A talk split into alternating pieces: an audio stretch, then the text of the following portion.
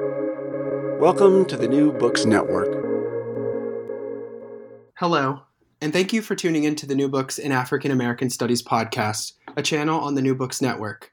I'm your host, Jared Bicchetti, and today I have the tremendous pleasure of interviewing one of the most distinguished historians in the field of African American history and one of my personal academic heroes. Professor Tera W. Hunter is the Edwards Professor of American History and Professor of African American Studies at Princeton University. Professor Hunter will be joining me today to discuss her prize winning new book, Bound in Wedlock Slave and Free Black Marriage in the 19th Century, published in 2017 by our friends at Harvard University Press.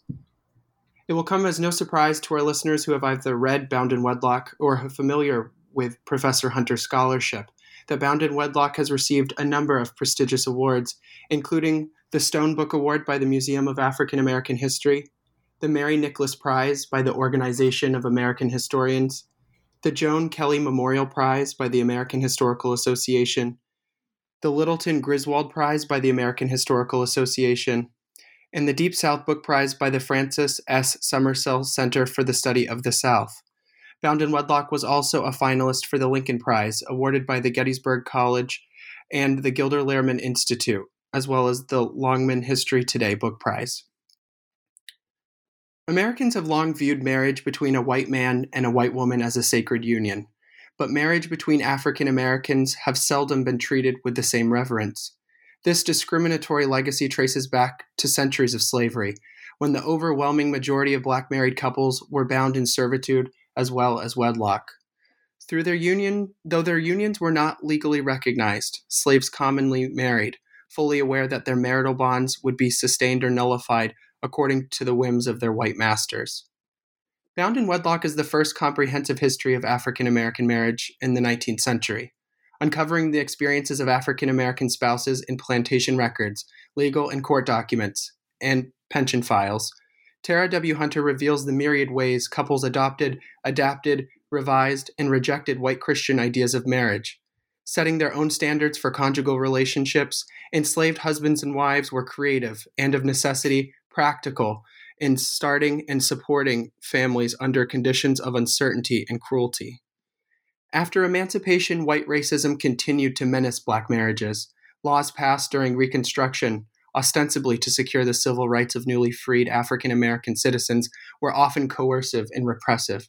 Informal antebellum traditions of marriage were criminalized, and the new legal regime became a convenient tool for plantation owners to discipline agricultural workers recognition of the right of African Americans to enter into wedlock on terms equal to whites would remain a struggle into the Jim Crow era, and its legacy would resonate well into the 20th century.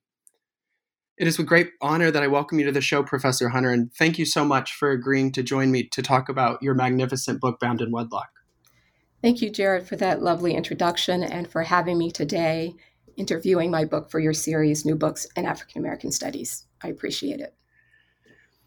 Uh, to get started, uh, after finishing your groundbreaking first book, examining the lives and labors of working class black women and the transition to freedom in postbellum Atlanta to Joy My Freedom Southern Black Women's Lives and Labors After the Civil War, did you know that you wanted to write your next book about the topic of African American marriage?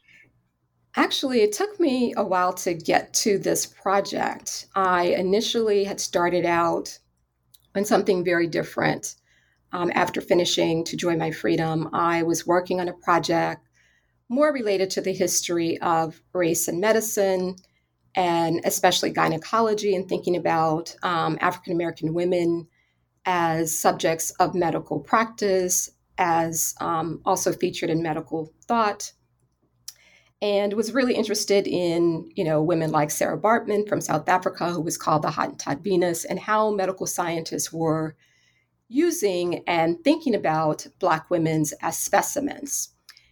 And so I started on that road and basically had came across some roadblocks and decided that maybe I should shift gears a bit. And meanwhile, I had thought about writing an article on the topic of marriage and slavery during the Reconstruction period.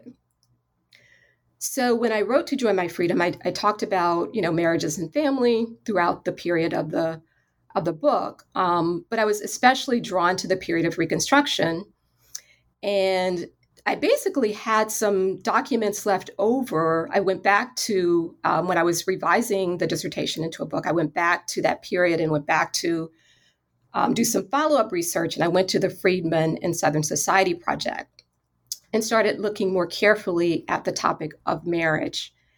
And as a result, I had these leftover documents. That's the long and short of it.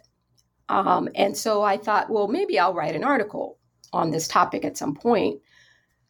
Um, it was in conversation with my editor that I began to look at that project differently and think about writing instead of an article to write a book.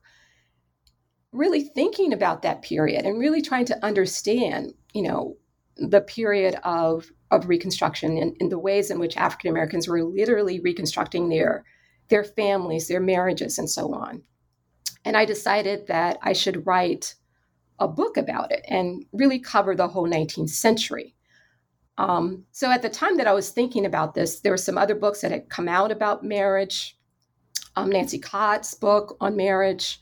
Nancy Cott was um, on my dissertation committee.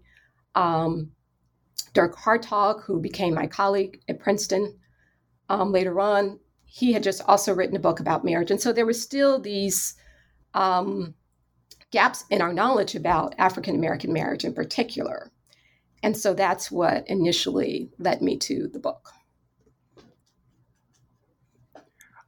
I first encountered Bound in Wedlock uh, in the summer of 2018 uh, as I prepared for my comprehensive examinations in African American history at Rutgers.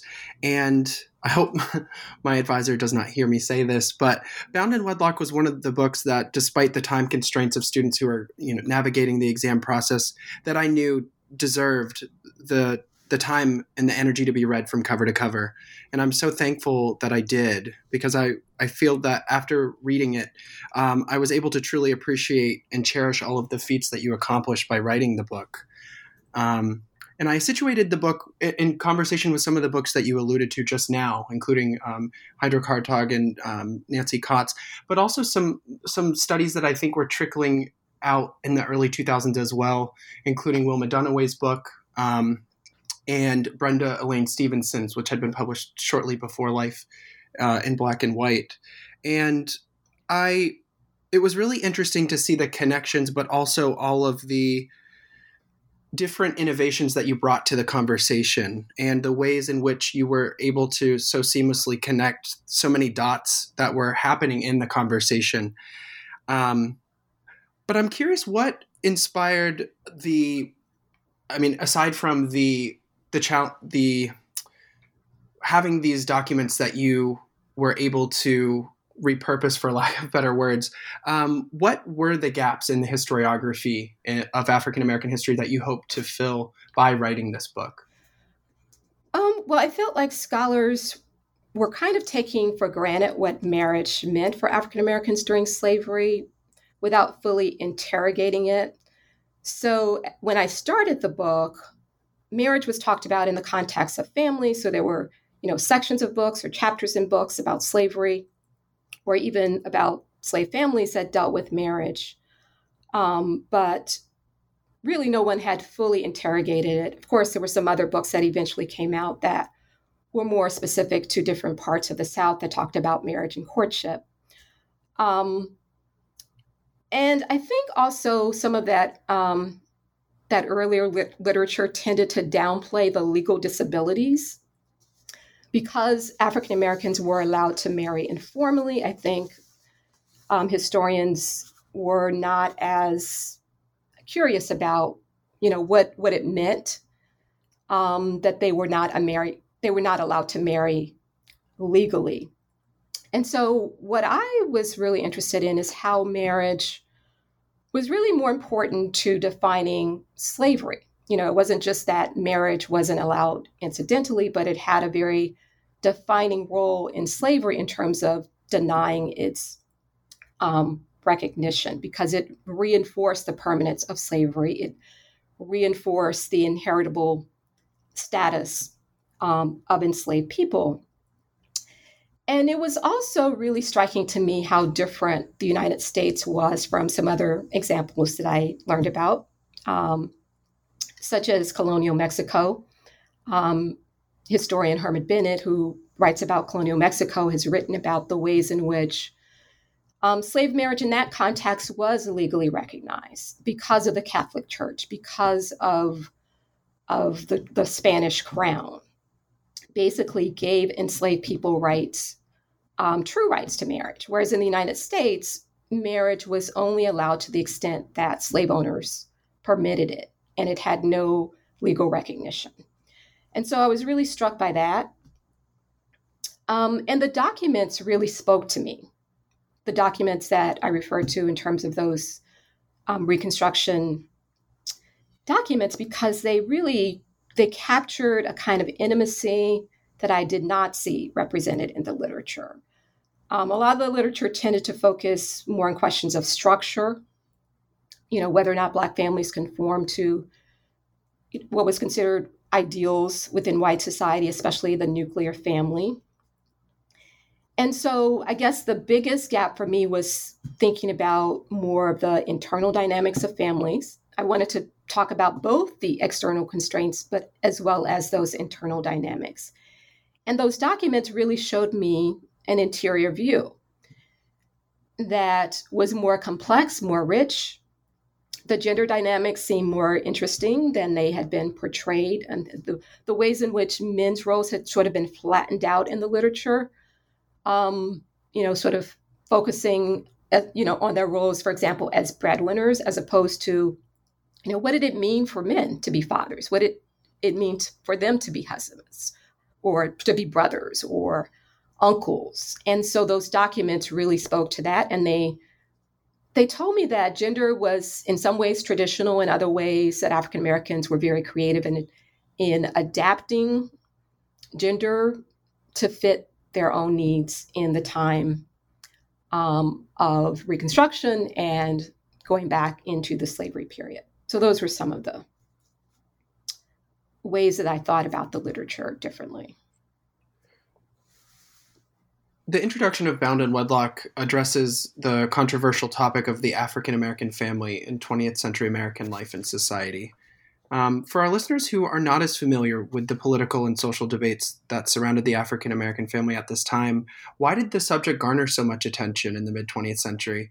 And how did these topics and debates inspire some of the first comprehensive studies of American slavery written in the 1970s and 1980s that you alluded to uh, in your response to the last question? Well, I think one way to look at it is that there's never been a time when African American families have not been controversial. They've always been seen as problems um, in American society because they're always seen as failing to live up to the norms. Um, they're always seen as deficient. But the controversy really heated up in the mid 1960s when Daniel Patrick Moynihan, who was the Assistant Secretary of Labor under President Lyndon Johnson um, wrote a report, which became known as the Moynihan Report, about the status of the Black family in American society at the time. And he made some claims that Black families were dysfunctional, that they were matriarchal, meaning that they were dominated by women, which was, you know, against the norms of patriarchy, that they were pathological, um, and that we could trace those qualities back to slavery. So, slavery was really the cause that slavery had destroyed the family, and that those legacies were still present in the mid 20th century. And so that generated a lot of pushback from historians, um, most explicitly from Herbert Gutman. Historian Herbert Gutman wrote a book really directly, you know, challenging Moynihan's assertions about slavery. Um, historian John Blassingame, um, also, and others as well.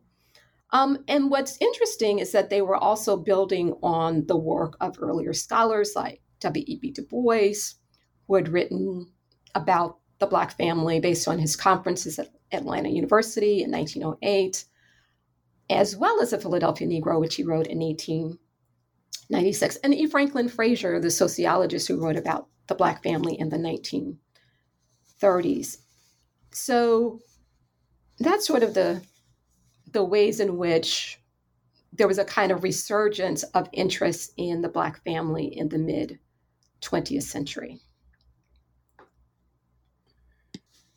You, in the beginning of Bound in Wedlock, you not only mentioned some of the misconceptions about African American families and marriage that you hope to correct or disprove by writing Bound in Wedlock, many of which you just alluded to uh, a moment ago, but in, in a lot of ways, the the vestiges of these myths um, have survived to the present era. Um, there are often you know, the representations of African American families as being pathological and as not living up to what are inherently unrealistic standards due to the weight of institutionalized white supremacy. And I'm curious in the course of writing this book and also in presenting your work, um, how these ideas have been not only presented in the scholarship, but also the feedback that you've received from readers and critics uh, about your ability to connect these conversations both between the past and in the present moment. Well, I think it's it's always interesting to me that people really want to talk about what's happening, you know, right now. You know, they're more interested in talking about the black family or black families, you know, in the 21st century um, than the 19th century. So I, I, always get questions. Often the first questions I get when I talk about the book, when I give talks um, to the public, especially, you know, is, you know, what about today?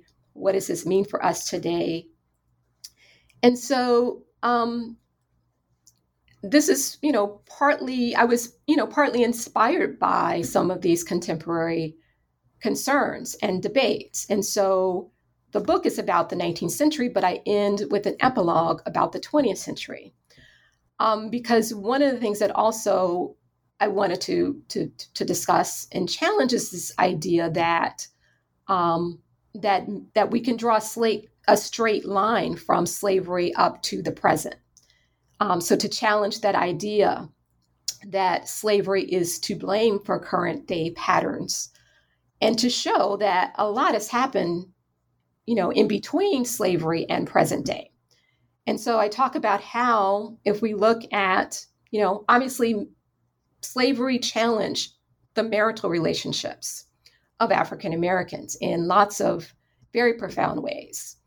Um, but what we see is by the end of the 19th century, going into the 20th century, African Americans are adopting legal formalized marriages overwhelmingly. And so by 1900, you have African Americans marrying slightly more than, than white Americans because they're also marrying at younger ages. And so, how do we get from nearly universal marriage in 1900 to the reversal of that pattern at the end of the 20th century and in the beginning of the 21st century, where African Americans are not marrying um, to the same degree um, and marrying considerably less than white Americans. And so it's important that we look at, you know, what's happened in the course of the 20th century rather than blaming slavery. Um, and part of, you know, what happens when we blame slavery, we throw up our hands and say, well, there's nothing we can do about it. But in fact, the research shows, um, sociologists have provided data showing, for example, how much marriage rates correlate with the economy, with employment patterns for men, especially. Um, so lots of things have inter- intervened, um, especially in the mid 20th century. Not to mention the fact that marriage rates for everyone is going down. It's just going down much more dramatically for African Americans. Um, but permanent unemployment is a really key factor. That that number has gone up every decade since the mid-century. Um, we're familiar with, you know, increasingly with mass incarceration and the ways in which that has impacted people's ability to marry, to to mate. Um, and so and so that's part of the work that I want the book to do is to talk about, you know, what has happened historically that we need to pay attention to as, as opposed to saying it, it's you know it's, it we should all we should lay it all at the feet of slavery Um, we've undergone a lot of changes since slavery that have had a more direct relationship to disrupting marriage patterns. You introduce your readers uh, in the introduction of Bound in Wedlock to your ancestors, Moses and Ellen Hunter, who were the first intraracial couple to marry in your paternal bloodline.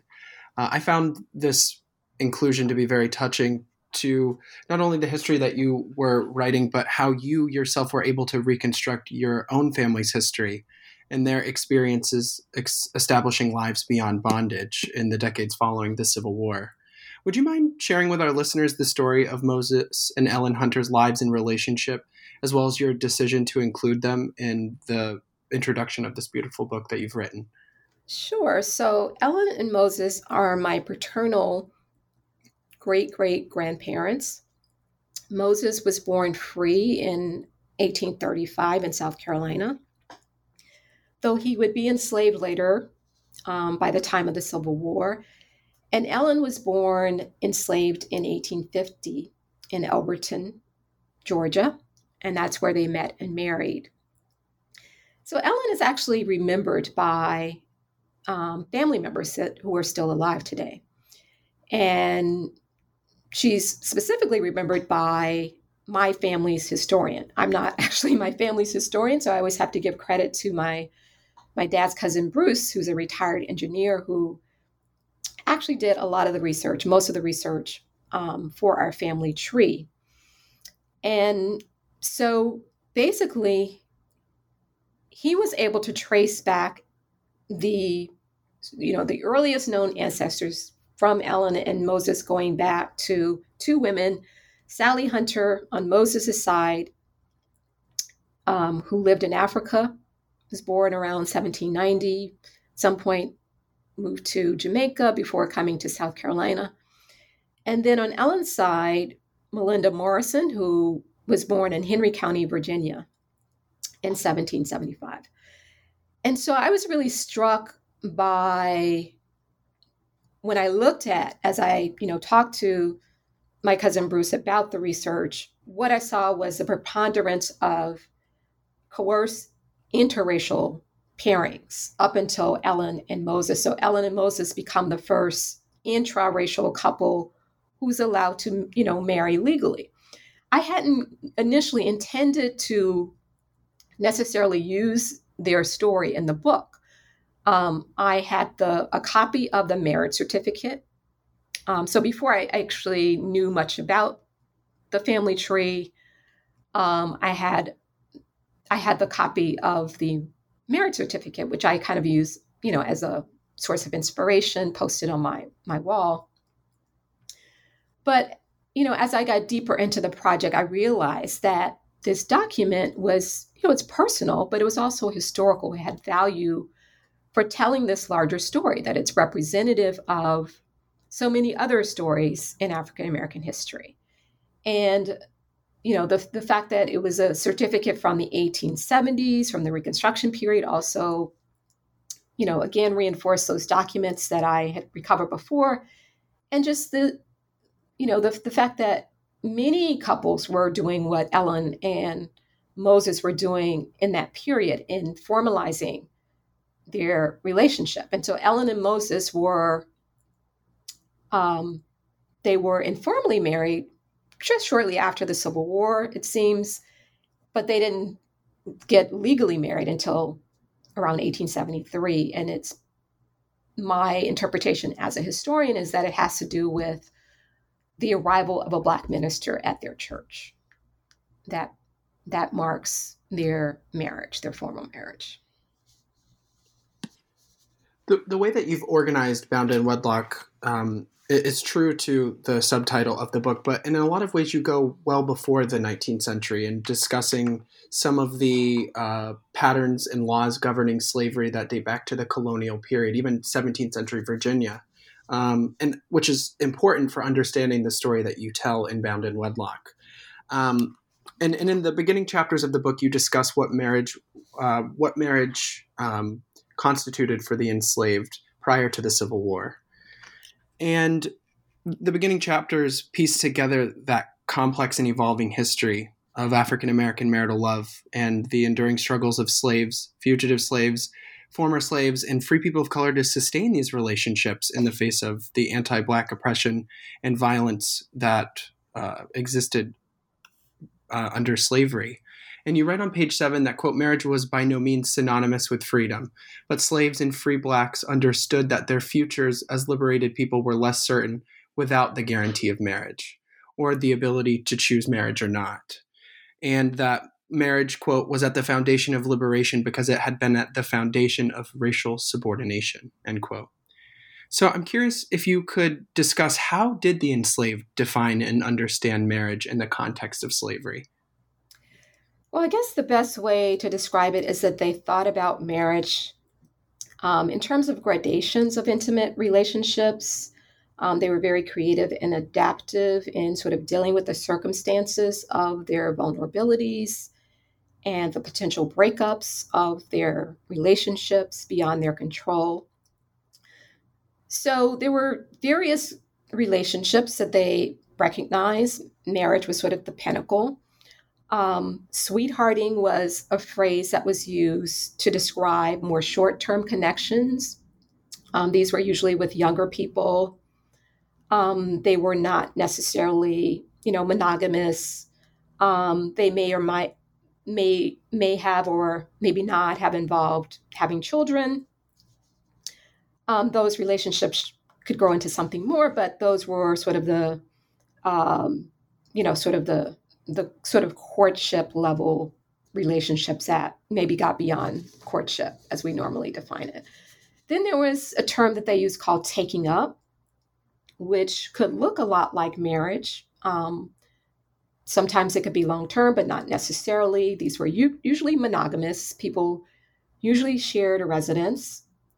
Um, they even sometimes share the same surnames.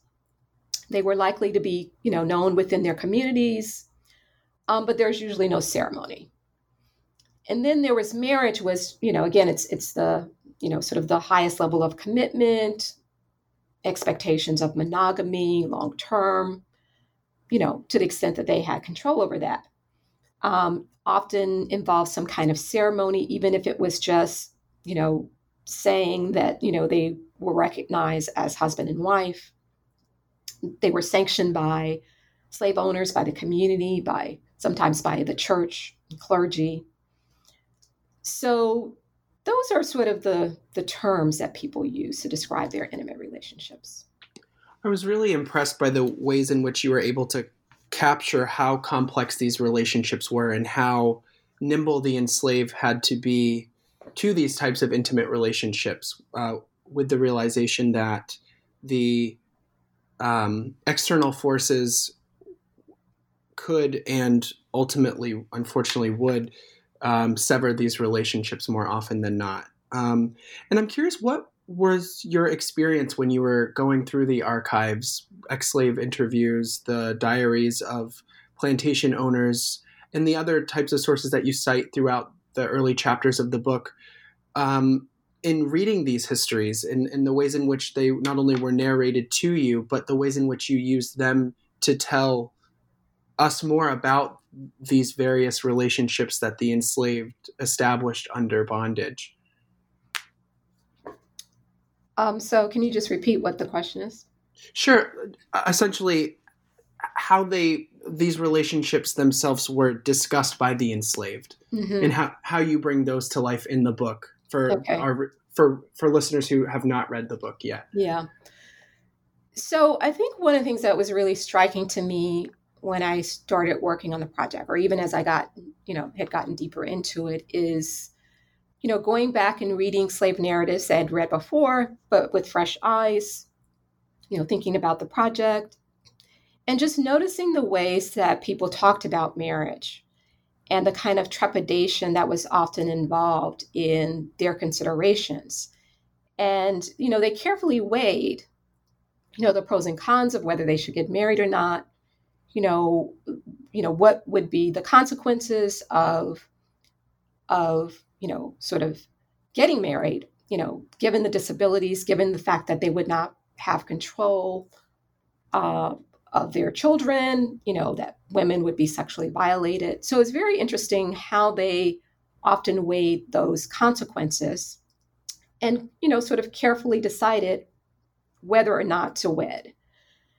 And also how much marriage and intimacy was a motivating factor for escaped enslaved people. So if you go back to, you know, those narratives like um, William and Ellen Craft, I mean, they talk about the, the, the fact that they were motivated because they didn't want to have children in the context of slavery. They, they didn't want to face the violations of their marriage under slavery. And so that they they first thought, well, maybe we shouldn't get married. And then they thought, well, let's marry and then plan our escape. And that's so it's really interesting how much how desperate people were to have, you know, normal, unencumbered um, marital relations that they would actually plan um, their escapes in order to achieve those those goals.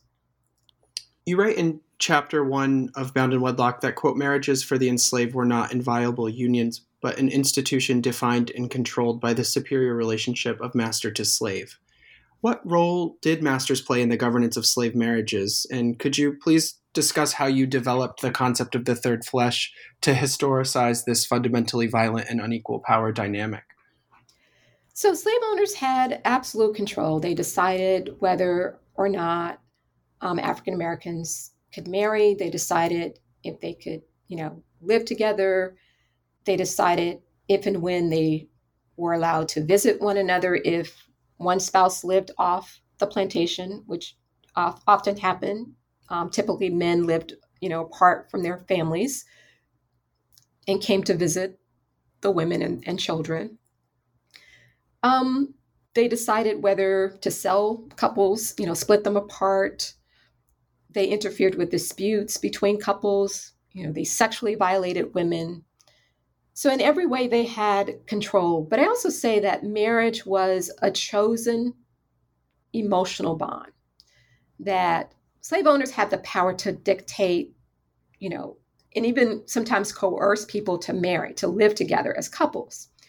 But those were not necessarily marriages of the heart.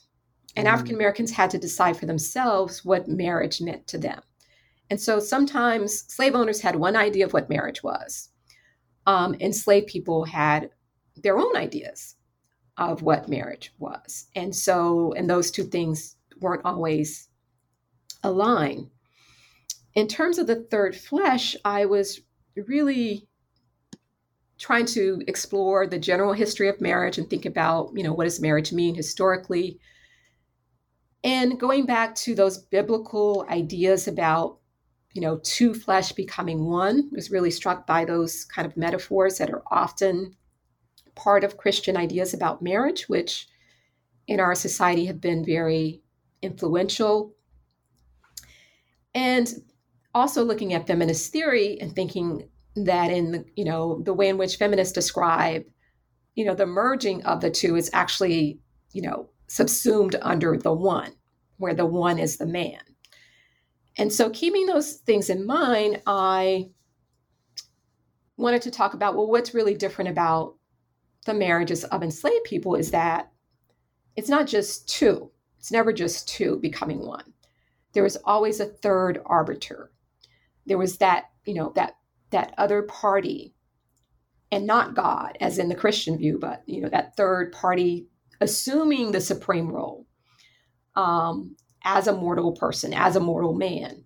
And so that's where the third flesh came from, thinking about like that, the interference that slave owners played in the relationships of what is considered a sacred, you know, bond between two people. And at, you know, at the time um, of the 19th century, two, you know, heterosexual people, a man and a woman married to each other. You, I'm curious. You you talk a lot about the the role that masters played in um, regulating um, these relationships, uh, except for those that you you just mentioned. And thank you for bringing that up about the the the chosen emotional uh, bond that enslaved people developed for one another.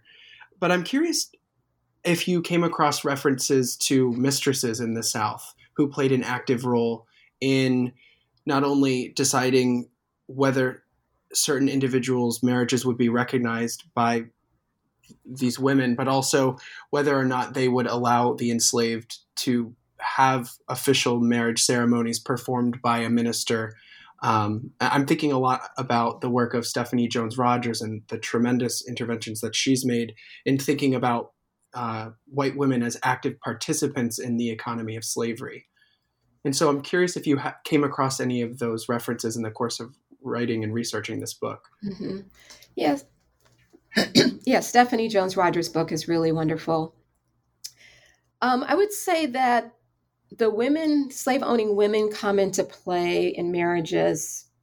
Um, you see them being more more vocal around the actual ceremonies. So in some cases, um, they you know they essentially hosted the slave owning family hosted you know of some kind of ceremony. It might be held in their parlor might be held out in the yard there might be you know a kind of a supper cake you know dessert of some, of some kind. And so i saw them mentioned in documents where they're they're talking about you know those ceremonies where they're relaying information to family members in their letters. They're commenting you know about you know what's happening on the plantations and the farms and noting you know what's happening with enslaved people and who's getting married. And you know they often make sometimes you know kind of snide comments about those relationships. And so that's where they you know that's where they came into play. I didn't find a lot of sort of more direct sort of power dynamics like the kind that Stephanie talks about in her book. Okay. The second chapter uh, of Bound in Wedlock traces the legal history of slavery and the contentious issue of slave marriage in early America.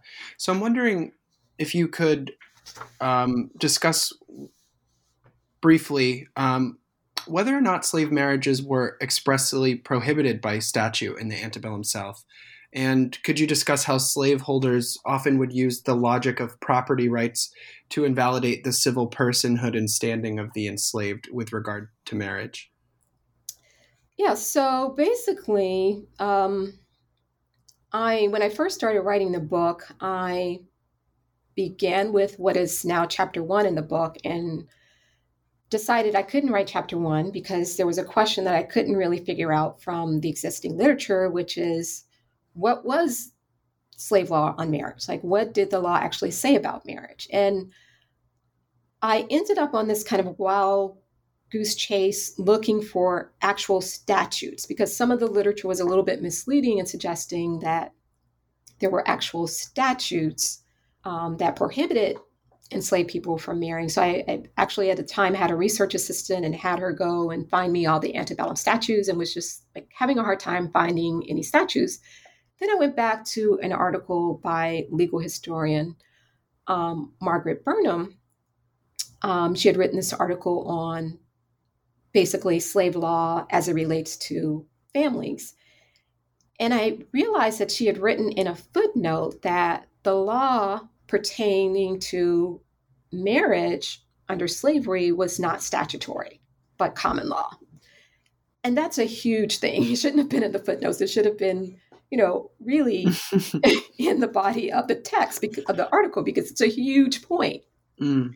that there weren't laws against slaves getting married, but that common law was what judges essentially um, created, constructed out of their arguments, um, where they had to make a ruling on a matter where slave marriage came into into um, became relevant civil cases criminal cases. And so they, what they did is they articulated the legal reasons why slaves could not be married in the context of the law why they could not have rights that superseded the rights of slave owners that slave owners had you know superior property rights that those rights could not be violated and so that led me you know down a path which i never recovered from of you know reading tons of court cases reading tons of legal treatises. And so I, I you know, I ended up having to deal with the law a lot more than I anticipated when I first started the book. It's interesting how not only the the logic of property rights in, in common law was weaponized as a tool to not recognize enslaved marriages, but also in the context of the small population and, and, the growing population, I should say, of free people of color, particularly in the Upper South in the antebellum era. And so it's interesting that you're able to capture that emancipation from slavery did not necessarily guarantee former slaves augmented civil rights that whites were bound to respect. I'm, I'm thinking of the really remarkable historical source that you interpret at the beginning of chapter um, chapter three. Um, that was written by a justice, I believe, of the Georgia Supreme Court. Was it Justice Lumpkin or was he from Louisiana? Yeah. Okay. Mm-hmm. And that manumission was in itself the only right that people of color were entitled to. Um, that there would be no enforcement of their citizenship rights, um, particularly with regard to the ability to enter into contracts and thus the right to legally marry. And in chapter three, you narrate the range of assaults and restrictions that quasi free persons of color faced in their quest to solidify their marital statuses and, and, more importantly, to keep their families intact during this period, this very volatile time in American history. And I found chapter three to be such a powerful reflection on the precariousness of freedom for African Americans in pre Civil War America, um, both North and South. Mm-hmm. You write that, quote, freedom at best was a process, not an achievement that could be taken for granted. And, end quote. I really enjoyed reading chapter three, particularly your ability to situate freedom along a continuum versus a, a you know, a strictly linear line. And throughout the chapter, you illustrate that progress and retrenchment were flip sides of the same coin. And I think you captured this incredibly well in the context of slave marriage. But with that being said, I was hoping that you could um, discuss some of the challenges and restrictions that mixed status couples um, faced in their attempts to wed and how white society's tolerance for these types of unions receded over the course of the early 19th century. Yeah, so mixed status couples were enslaved and free people married to each other. Um, in some cases, these relationships were were prohibited by law. Um, so in North Carolina, for example, there was a law against these relationships, and I I found these boilerplate forms in the archives that were used to prosecute violations of the law. And that only told me that there were enough of these violations that they actually had a form, mm. you know, in in these amongst their legal um, record keeping to um, prosecute individuals. But obviously, lots of people were able to get away with it. Um, in many respects, these marriages were functionally like enslaved marriages because the enslaved couple kind of defined the relationship. They could, you know, they didn't have legal recognition. Um, they depended on the you know the the slave owner to to to, to basically allow them forbearance in as a couple um, to share residency if you know or visits if not residency. Um, so slave owners basically had a lot of power in those relationships. Um, you know couples could be split apart the enslaved person could be sold away. Um, and they were at the mercy of slave owners too because they could make deals, which they often did, to buy the person out and you know put forward money to do that, and then those deals could be reneged on, and then they, they didn't have any kind of recourse of you know getting their money back, getting the slave owner to basically live up to the kind of um, arrangement or deal that they had made verbally. So they, you know, their their fates were tied together um, more closely together. The, the fates of free blacks and enslaved people were tied very closely together um, as a result of of their marriages. I'm curious. You, you talk about the the examples later in the chapter about same status couples, so couples who were both free. Um, and, and I'm wondering whether or not you know for our listeners that and you discuss it really well in the book and it's it's such a powerful chapter.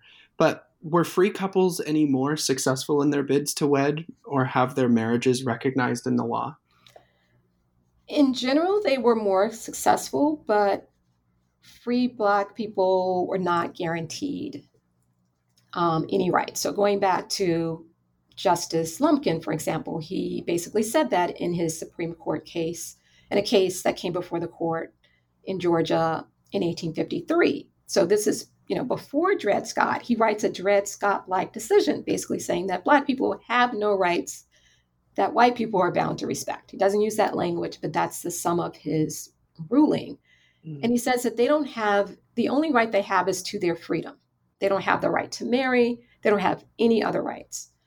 Um, and so free people were up against the fact that by and large, they were able to marry um, largely undisturbed, but that it wasn't guaranteed. Um, not to mention that it was often challenging for them to to wed, to form households economically. Um, and then you have, you know, an issue with, you know, numbers of free people and disproportionate numbers of free women in certain parts of the South, the South, especially in the lower South, where um, more women tended to be in the free Black populations because they were manumitted on an individual level, often based on their relationships with white people. And so you have a disproportionate number of single women within the free Black population. Um, so those were the challenges that even free Black people face.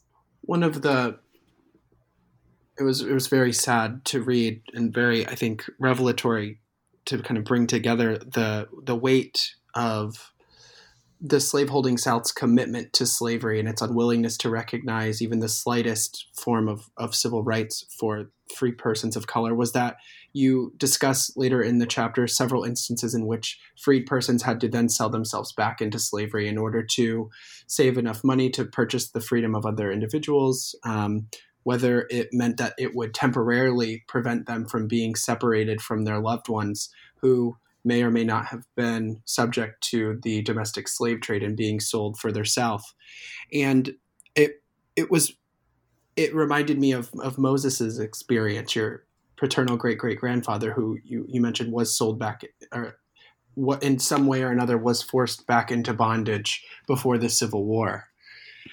Um, and I'm wondering if you could discuss was this commonplace? Like there were several instances that you mentioned in in chapter 3 of the book but it it seemed like it was far more common than we may know that it actually was if that makes sense. Yeah.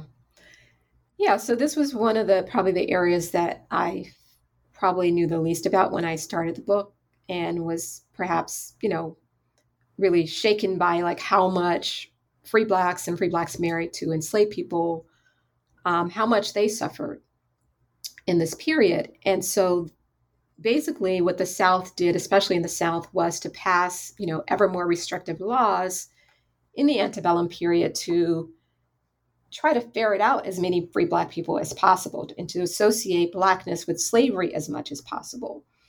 And so they passed these laws basically expelling free black people from the state. So if they were manumitted, they were then required to, to leave the state within a certain period of time. So you have all of these free people, you know, gaining their freedom, and then they're petitioning state legislatures in order to remain in the state.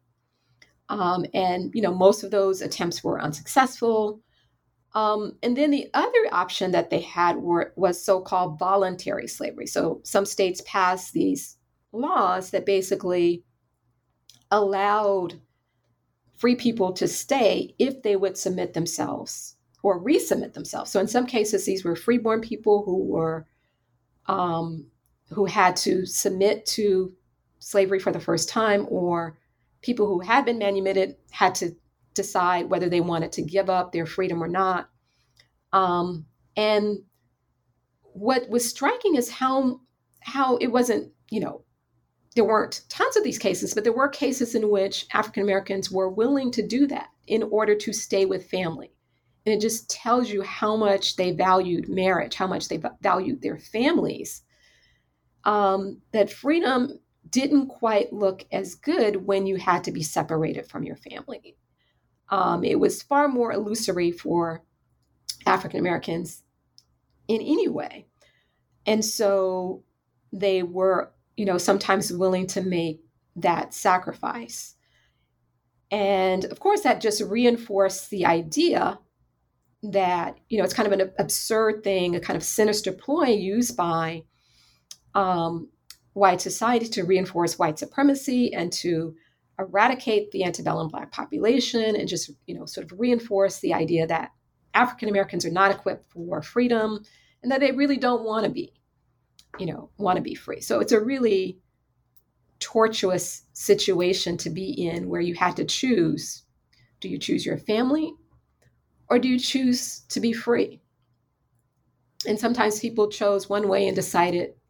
I, I talk about the story of this one man who was freed, he moved away, and then he came back. He decided he really didn't, he couldn't live without his wife. And so he came back and submitted himself to this voluntary, so-called voluntary slavery in order to be with his family.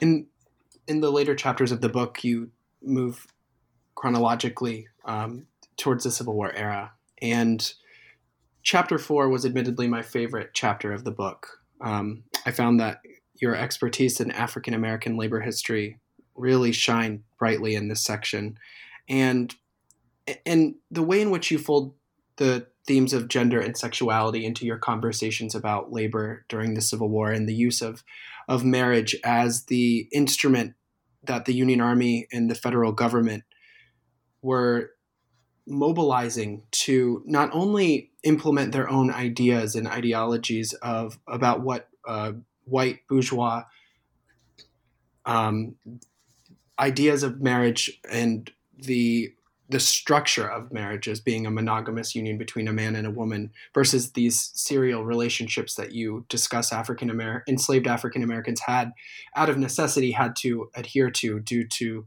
the constraints of slavery.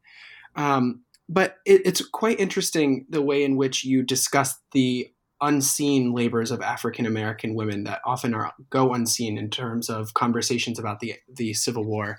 You know, the often we are greeted by conversations about the sacrifices that African American men made as soldiers uh, on the battlefields. But recently, um, I think that the, the, tides of this conversation are changing, thankfully, uh, with work by scholars like Amy Taylor, as well as Thavolia Glymph and Crystal Feimster, um, and uh, Stephanie McCurry, uh, as well as your this chapter in Bound in Wedlock. And as you show, the success of the Union Army and the federal government literally rested upon the shoulders of these formerly enslaved women and men. And it's it's so compelling the way in which you're able to bring your readers into the interiors of these contraband camps and seized plantations and other military outposts throughout the South that were established by invading Union troops. And as readers, we witnessed the sometimes contentious interactions between fugitive slave contrabands, as they were known, and army officials, chaplains, and northern missionaries over the issue of marriage. And so I was hoping that you could please speak to the sacrifices that not only African American men, but that African American women made as wives and daughters and the female kin of African American soldiers, but also, and more importantly, as laborers uh, in instrumental figures in the greater war effort and as laborers who were repeatedly not compensated for the sacrifices that they made for this war for liberation as they should have been. Yeah, so they were, you know, they played very critical roles, as you've mentioned. Um, they were very instrumental in helping the United States win the war because of their services. Their services were not always welcome, and we see this very early on you know, when the first contraband camp was created at Fort, Monroe, Virginia. Um, you know, just months after the Civil War started, you know, the first men, the first people who fled were men. But soon after that, you saw um, we saw women and children, families heading to those contraband camps, elderly people, and basically the US military was flummoxed. You know, literally Butler was like, well, what am I supposed to do with these women? Um, do I send them back? Do I make use of their services? And so there was a lot of skepticism, outright opposition, sometimes hostility directed at these women, but they, you know, they were determined. They saw themselves as playing important roles. They volunteered their labor. They worked around the camps. They around the soldiers' camps. They cooked. They nursed. They were scouts. They provided information. They were, you know, formally employed by the military um, as civilian workers, as you know, eventually as teachers, as nurses, as cooks. And then they played a very instrumental role on those confiscated plantations, um, the plantations that were taken over by northern entrepreneurs and federal officials. Um, the you know the those people running the plantations they wanted you know they wanted a workforce of mostly men, but in fact men were leaving to go join the army once they were allowed to join the army. So you have this disproportionate number of women basically being left behind you know working on those plantations. So their labor became quite crucial. And you know sometimes entrepreneurs were quite um, open in their hostility especially at the outset of hiring these women. And then some of them would begrudgingly acknowledge you know that these women actually fulfilled important roles. And so it's very striking to see how how the how black men were treated versus black women that you know white allies from the north um, very quickly started to talk about black men's service to the army you know the sacrifices they were they were making especially once they became soldiers um, and so they were welcomed into the into the the, the idea ideals of male citizenship um, fairly quickly because of their service, because of their sacrifices on the battlefields. Whereas women weren't given the same recognition. They didn't have direct access to citizenship. They got their citizenship through men, um, through you know their husbands, through their fathers, um, and so it's it's striking how that how those you know gender ideas started to to really impact how black women versus black men black women versus black men were perceived in the context of the civil war. I think one of the most striking quotes uh, regarding what you just mentioned was from president lincoln himself where he wrote that quote they in speaking to uh, women, children, and elderly enslaved people who were viewed as a nuisance to the Union armies and as a drain on their resources. He he said um, that quote they better be set to digging their subsistence out of the ground. Exactly. And exactly. I think that that so succinctly captures this sentiment and the um, the treatment of African American women when in all actuality that they were lining the coffers of the U.S. Treasury. Exactly. And there's a kind of contradiction that I also talk about with respect to marriage and labor because the federal government is trying to basically shore up, you know, African American families, trying to regularize marriages. At the same time, they want, you know, women to be to, to basically continue to do the kind of work that they did as enslaved people. And so they don't want women to to basically assume what would be considered traditional roles of wives.